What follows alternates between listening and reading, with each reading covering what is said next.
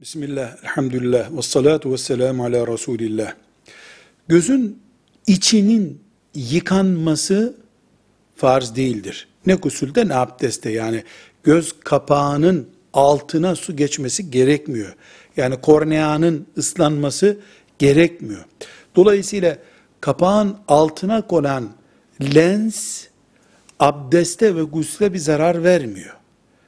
Tıbben gerekliyse doktor göz doktoru kullanabilirsin dediyse lens kullanır bir insan. Ne oruca zararı olur ne de abdest ve gusle engel olmadığı için namaza zarar olur. Lensin ibadetlere yönelik bir sakıncası yoktur.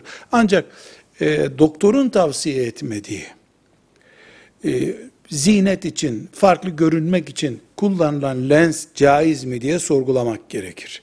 Velhamdülillahi Rabbil Alemin.